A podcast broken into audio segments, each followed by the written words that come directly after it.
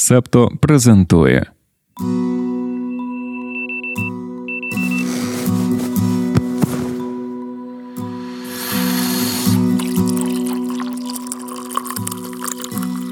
Понеділок, п'ятнадцяте січня дві тисячі двадцять четвертого року. Ранкове допіо. Випуск двісті два.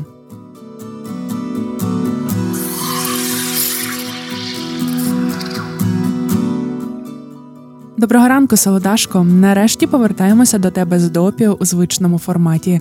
Ми сумували за тобою, сподіваємося, і ти за нами. Де ж ви так довго пропадали, запитаєш ти. А ми подумали, ну, а чим ми гірші за американський конгрес? І зробили собі різдвяні канікули, як і вони, до восьмого січня. Тепер все, повертаємося до роботи, але залишається питання, коли Конгрес зробить свою роботу і проголосує допомогу Україні. З чого ж ми почнемо сьогоднішній випуск? Дуже багато всього несеться, важко обирати, але доведеться. Про бомбардування хуситів і без нас багато пишуть, тому почнімо з суду над Ізраїлем. Південноафриканська республіка подала позов до Міжнародного суду ООН, звинувативши Ізраїль в тому, що він порушує міжнародне право, вчиняючи та не запобігаючи актам геноциду з метою знищення палестинців у Газі. Слухання у справі розпочалися у четвер. Ізраїль та США, як його найважливіший союзник, відкинули звинувачення. Про який суд йдеться? Міжнародний суд ООН. Не плутай його з Міжнародним кримінальним судом. Вони обидва в Гаазі. Оце ж тему ми обрали. Не один міжнародний суд. Газа і Гааза. Ризик обмовок зростає, але нам все під силу. Отож, Міжнародний суд ООН є головним судовим органом цієї організації. Його створили після Другої світової війни. До складу суду входять п'ятнадцять суддів.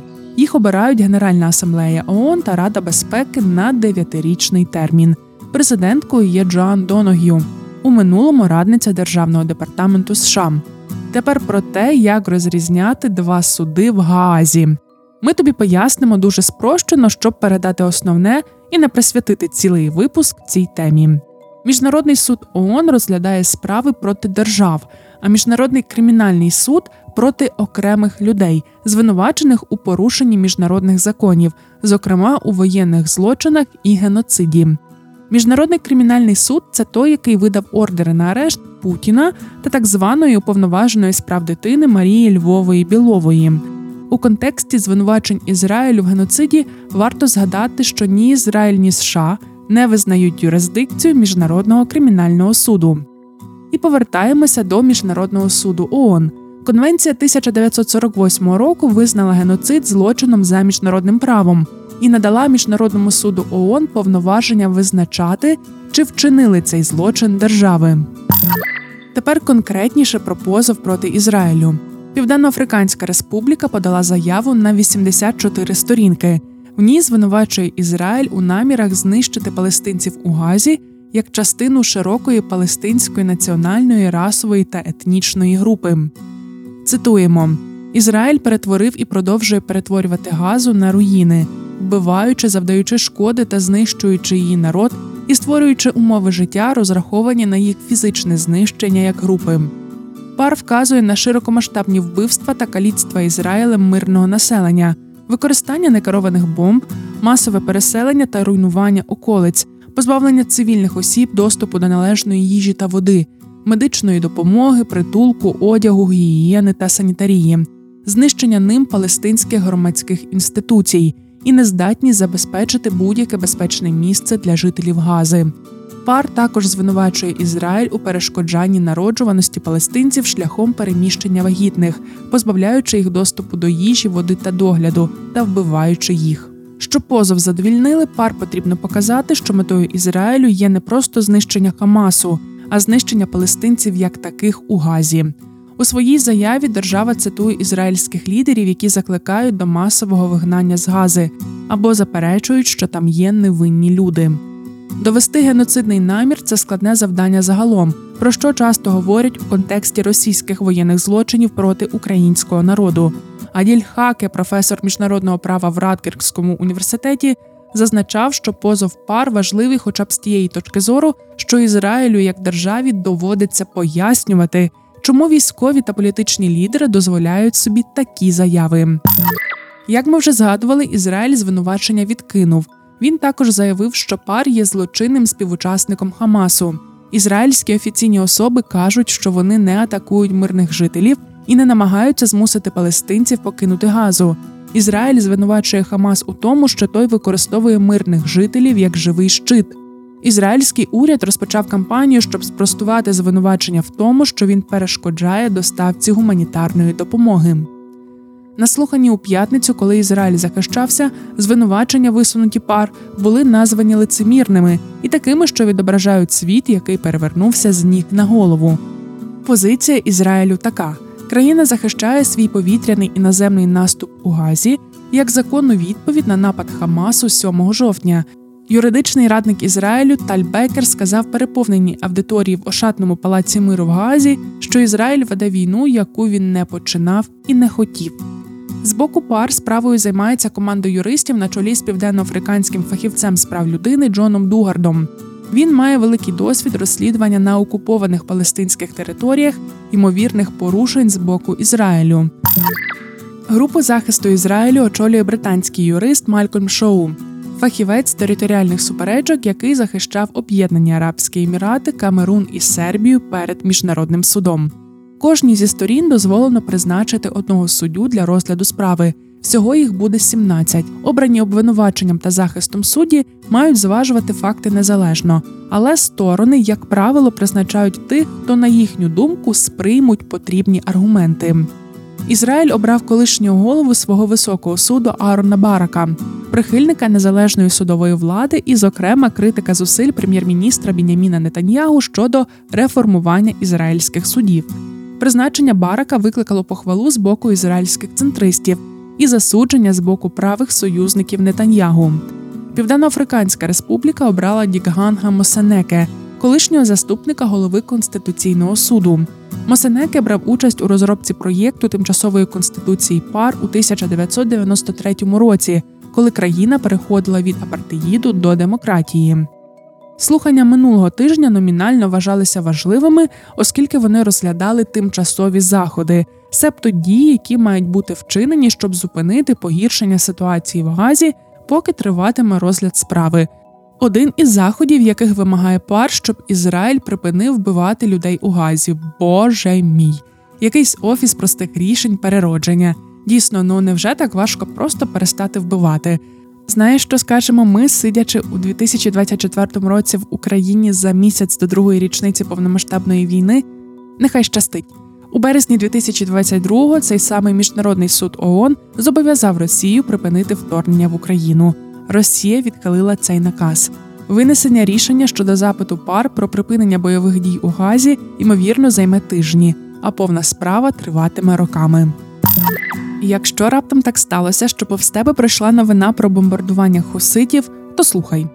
У ніч з четверга на п'ятницю Сполучені Штати та Сполучене Королівство завдали десятки ударів по військових об'єктах хуситів у Ємені. Пізніше США вдарили ударними ракетами «Томагавк» по радіолокаційній станції хуситів. Власне, в останніх випусках «Ранкового допіо» у дві тисячі двадцять третьому році ми згадували про те, що це угруповання, яке підтримує Іран, вже досить тривалий час атакувало комерційні судна у Червоному морі ракетами та безпілотниками. Хусити стверджують, що все задля демонстрації підтримки палестинців та Хамасу у війні проти Ізраїлю. Це, м'яко кажучи, дискомфортно для світової торгівлі. Напади хуситів ставили під загрозу двадцять відсотків світового судноплавства. Великі судноплавні компанії змінювали маршрути, щоб уникати Червоного моря. Звідки взялися хусити? Радіо «Свобода» пише, що все почалося з сім'ї Хуті наприкінці тисяча дев'ятсот дев'яностих, коли вона заснувала рух релігійного відродження секти, яка колись правила північним Єменом. Це не сильно надихало уряд Ємену, тож Хуті та їхні послідовники воювали з національною армією і навіть мали короткий прикордонний конфлікт із Саудівською Аравією. Тут зробимо важливе уточнення. В ісламі є дві основні гілки – суніти і шиїти. Вони представляють різні погляди на лідерство та законну спадкоємність пророка Мухаммеда. Суніти вважають, що лідери мусульманської громади, халіфи, повинні обиратися громадою на основі їхньої кваліфікації та дотримання ісламських принципів. Шиїти вважають, що керівництво мусульманською громадою мало передаватися через родину пророка Мухаммеда, зокрема через його двоюрідного брата та зятя Алі Ібн Абі Таліба. Як мусульмани-суніти, так і мусульмани-шиїти поділяють основні принципи ісламу, але їхні історично різні погляди на законне лідерство після пророка Мухаммеда призвели до розбіжностей у деяких релігійних практиках і тлумаченнях. Переважна більшість мусульман, вісімдесят п'ять - дев'яносто відсотків, є сунітами. Секта, яку в дев'яностих відроджувала сім'я Хуті, є шиїтського спрямування – шиїти-зайдити. Хусити заявляють, що захищають шиїзм від впливу сунізму, який сповідує більшість населення країни. Однією з вимог цього угруповання було надання більшої автономії північній провінції Саада, в якій проживають здебільшого шиїти. Сусідня Саудівська Аравія – це також сунітська країна, а Іран – переважно шиїтська. Нагадаємо, Іран підтримує хуситів. Завдяки Тегерану армія хуситів є єдиним представником Ісламської республіки, що володіє як крилатими ракетами наземного удару, так і балістичними ракетами середньої дальності. Це ми дали дуже просте базове пояснення, бо воно є важливим, щоб зрозуміти, що там в тому Ємені відбувалося останні десять років, і хто кого і чому бомбив. Якщо тобі цікаво більше дізнатися про шиїтів, сунітів, щось про іслам або про Близький Схід загалом, напиши нам. І ми пошукаємо нормальних експертів з цих питань, що про все їх розпитати. Повертаємося до хуситів. У дві тисячі чотирнадцятому році вони захопили Сану, столицю Ємену. Саудівська Аравія занепокоїлася через зростання впливу шиїтського Ірану вздовж свого кордону. І в березні дві тисячі п'ятнадцятого розпочалася військова інтервенція Саудівської Аравії та її союзників у Ємен. Кодова назва «Буря рішучості». Дев'ять африканських та близькосхідних країн спершу провели бомбардувальну кампанію проти хуситів, а потім розпочали морську блокаду та провели розгортання наземних військ на території Ємену. До коаліції тоді увійшли Об'єднані Арабські Емірати, Бахрейн, Кувейт, Єгипет, Йорданія, Марокко, Сенегал, Судан. До дві тисячі сімнадцятого року в цій групі був також Катар. Джибуті, Еритрея і Сомалі дозволили коаліції використовувати свої повітряний простір, територіальні води і військові бази. США надали розвідувальну та матеріально-технічну підтримку, включаючи дозаправлення у повітрі та пошук збитих пілотів, а також прискорили продаж зброї для держав коаліції. Сполучені Штати та Сполучене Королівство розгорнули свій військовий персонал в центрі управління, який відповідав за повітряні удари Саудівської коаліції в Ємені. Вони мали доступ до списків цілей. Пакистану також пропонували приєднатися, але парламент країни проголосував за збереження нейтралітету. Про завершення бурі рішучості Саудівська Аравія оголосила вже у квітні, але це була лише перша операція. Хусити встановили контроль над значною частиною півночі та іншими великими населеними пунктами. Міжнародно визнаний уряд Ємену базується в Адені. Саудівська Аравія досі намагається вийти з цієї війни, яка затягнулася.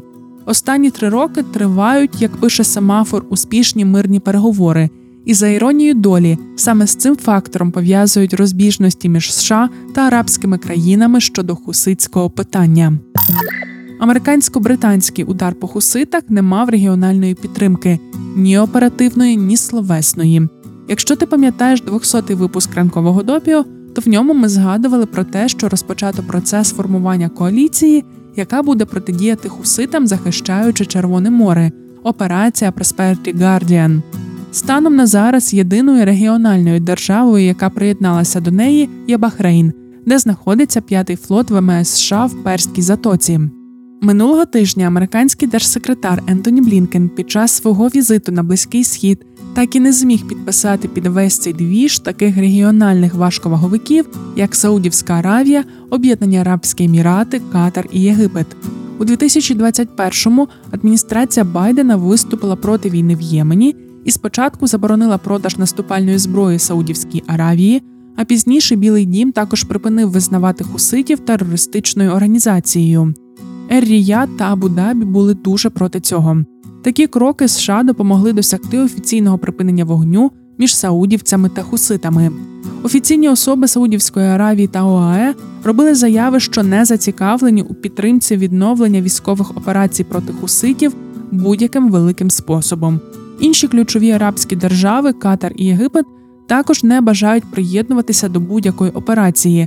Це частково тому, що тоді їх можуть розглядати як сторону Заходу у війні Ізраїлю проти Хамасу, а хусити публічно описали свої атаки як такі, що спрямовані на підрив здатності Ізраїлю вести міжнародну торгівлю та поповнювати військові запаси.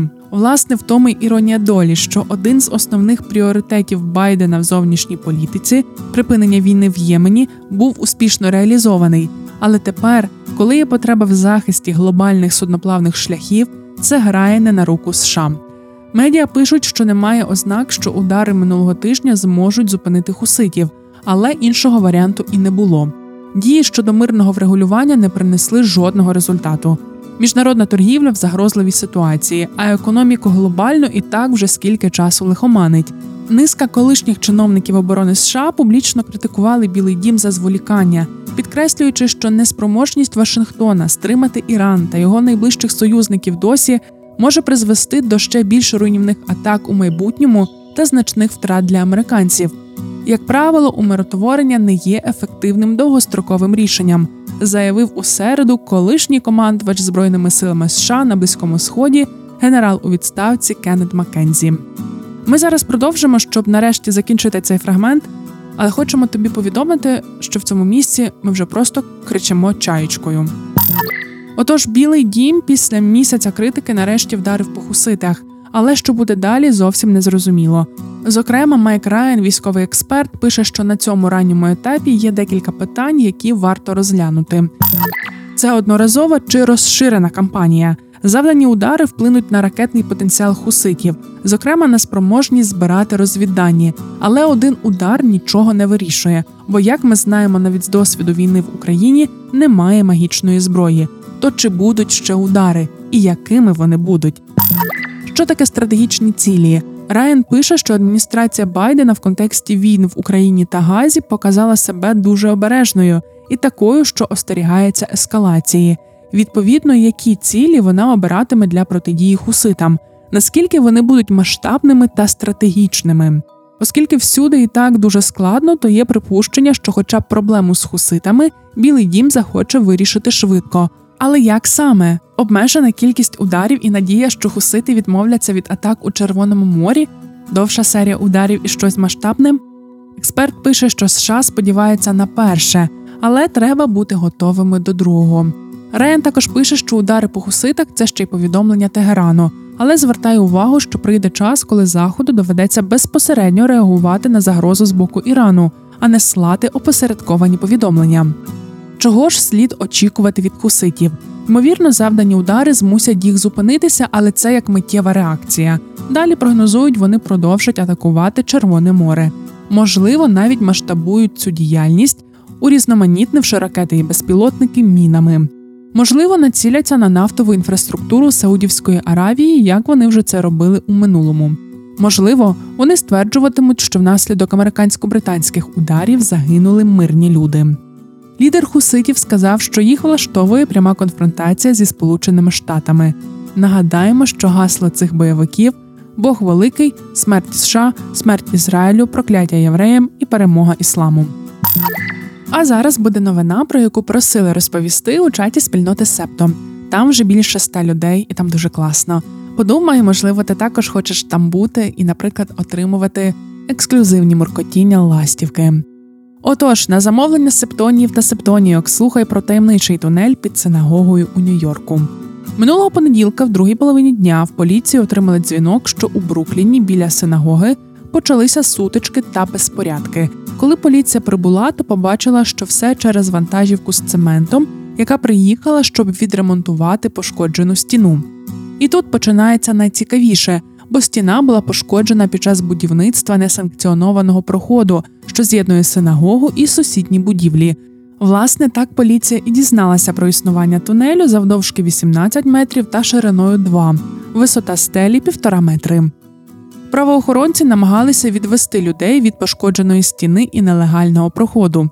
Люди, у свою чергу, кричали, а деякі навіть кидалися в поліцейських дерев'яними лавками. Зрештою, дев'ять осіб віком від дев'ятнадцяти до двадцяти двох років заарештували. Їм висунули звинувачення у злочинних діях і створенні небезпеки. У середу міська влада видала розпорядження про екстрені роботи, оскільки виявилося, що тунель був погано укріпленим. Це поставило під загрозу стабільність двох будівель, тож їх наказали звільнити. Власникам будівель виписали штрафи за проведення будівельних робіт без дозволу. Розпоряджень про призупинення роботи синагоги не було. До понеділкового інциденту з поліцією будівельний департамент Нью-Йорка не знав про тунель. Йому нічого не відомо про те, коли почалися незаконні роботи або як саме вони проводилися. Слідчі знайшли всередині тунелю ручні інструменти, зокрема лопати. Але крім інструментів, бруду та сміття, тунель був порожній. Чому ж той тунель будували? Хто за цим стоїть? Однозначних відповідей немає, але в цій ситуації є важливий контекст. Йдеться про давній розкол у хасидському русі Хабад-Любавич або просто Хабад. Це одна з найбільш швидко зростаючих єврейських організацій у Сполучених Штатах. Знаковим лідером цього руху був Менахем Мендель Шнеєрсон, народжений в нашому Миколаєві, тому що обласний центр. Це був жарт для солодашок з Львівської області. Менахем Мендель Шнеєрсон, якого дехто вважає найвпливовішим рабином у сучасній історії, працював у синагозі Брукліна, розташованій за адресою сімсот сімдесят Eastern Parkway. Саме тому вона відома як синагога сімсот сімдесят. Він помер у тисяча дев'ятсот дев'яносто четвертому році, і це принесло багато скорботи руху Хабад, а також призвело до розбіжностей у майбутньому. Певна частина вважає, що Шнеєрсон є месією євреїв. Цю думку заперечує основний рух Хабад-Любавич. Всередині організації також велися дебати про те, чи слід згадувати Шнеєрсона на меморіальних дошках, оскільки деякі члени громади вважають, що він насправді ніколи не помирав. Багато хто зосереджується на спадщині Шнеєрсона і прагне робити юдаїзм більш доступним та поширеним, але в межах руху є різні підходи до реалізації таких намірів. Ми недарма зазначали, що Хабад дуже швидко розростається у США. Синагога сімсот сімдесят стала замалою, вона не може помістити всіх, хто бажає її відвідувати. Дискусії про необхідність розширення велися довго, і дехто вважав, що занадто довго, тож час виявляти ініціативу. Таким чином ініціативні люди взяли і зробили – вирили прохід. Офіційно речник Хабаду сказав у коментарі Washington Post, що національний рух довідався про прохід за декілька тижнів до того, як про нього стало відомо усім. І як ми виснували з його заяви, це саме керівництво руху замовило машину з цементом та запланувало ремонт пошкодженої стіни, через що, власне, і почалася сутичка, на яку викликали поліцію. У коментарі речник Хабаду називає екстремістами тих, хто увірвалися в синагогу, щоб захищати свій незаконно побудований тунель. А потім ми пішли в твіттер пана Селінгстона, речника Хабаду, і там прочитали, що крім тунелю була ще й незаконно вирита кімната біля синагоги. Про неї представники синагоги самі повідомили поліцію і місцеву владу, а потім дуже швидко її замурували. Інформація прозвучала на замовлення спільноти Себто. А тепер Себто потішить спільноту теоріями змови, які виникли після того, як стало відомо про тунель. Все залишається так само, як і в дві тисячі двадцять третьому. Доєднуєшся до Патреону чи BuyMeACoffee і також отримуєш доступ до секретних фрагментів. Упс, цю частину можна послухати лише на Патреоні. Доєднуйтеся до спільноти, щоб отримати доступ.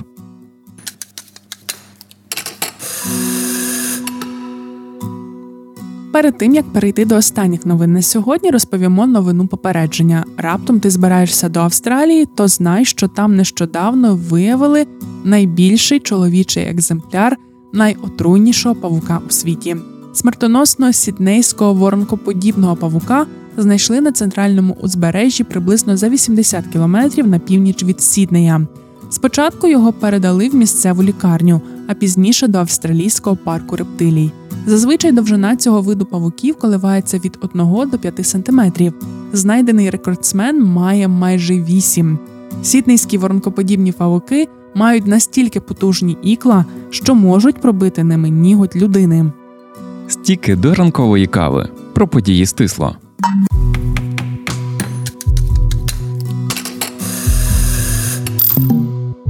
Федеральне авіаційне управління США починає розслідування того, чи Боїнг дотримувався стандартів безпеки при створенні своїх літаків. Про це управління повідомило компанію в листі, зазначивши, що, можливо, вона не змогла забезпечити відповідність своєї готової продукції затвердженому проєкту. Розслідуванню передував інцидент, коли шостого січня від літака Боїнг сім тридцять сім Макс дев'ять, що належав Аляска Айрлайнс, у повітрі відколовся шматок, частина фюзеляжу відірвалася від лівої частини літака. Це сталося після вибуху в панелі кабіни невдовзі після вильоту з Портленда на шляху до Онтаріо в Каліфорнії. Пілоти відразу повернули назад і безпечно сіли. Як наслідок, понад сто літаків такої моделі приземлили. Наразі їх не будуть експлуатовувати. Це призвело до скасування сотень рейсів. Акції Boeing Co. впали на дев'ять відсотків, Alaska Airlines – на чотири відсотки, а Spirit Aerosystems, яка будує фюзеляж для Boeing сім тридцять сім Макс дев'ять, на чотирнадцять. Microsoft випередила Apple і стала найдорожчою публічною компанією світу.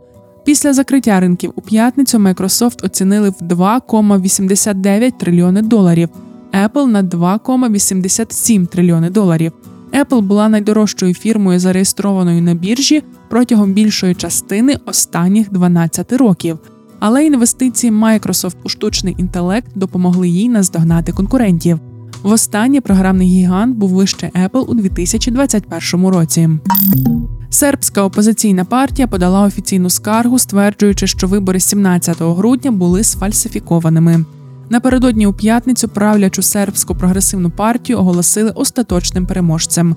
Десятки тисяч протестувальників вийшли на вулиці Белграда.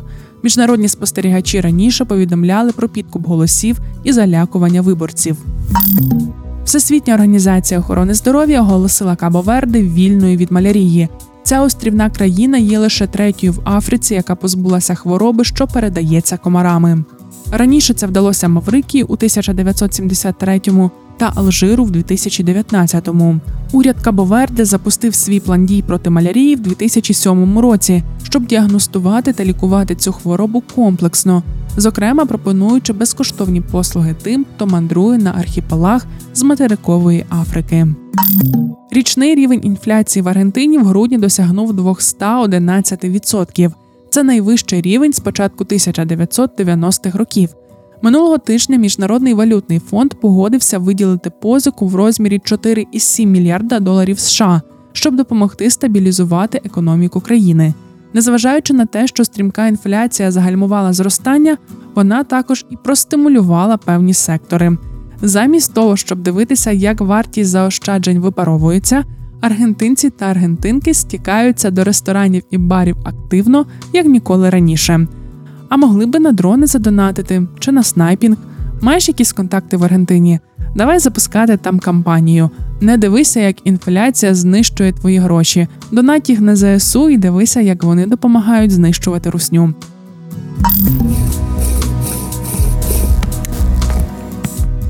Це був двісті другий випуск «Ранкового допіо». Мене звати Дарина Заржицька. Над випуском також працювали Ангеліна Столітня, Антон Ткачук, Тарас Галаневич, Марк Мостовий, Олег Левій, Аня Ткачук, Олена Паплинська. Почуємося, Солодашко! Ви прослухали подкаст «Ранкове допіо». Шукайте Себто в соцмережах, діліться враженнями та розповідайте іншим.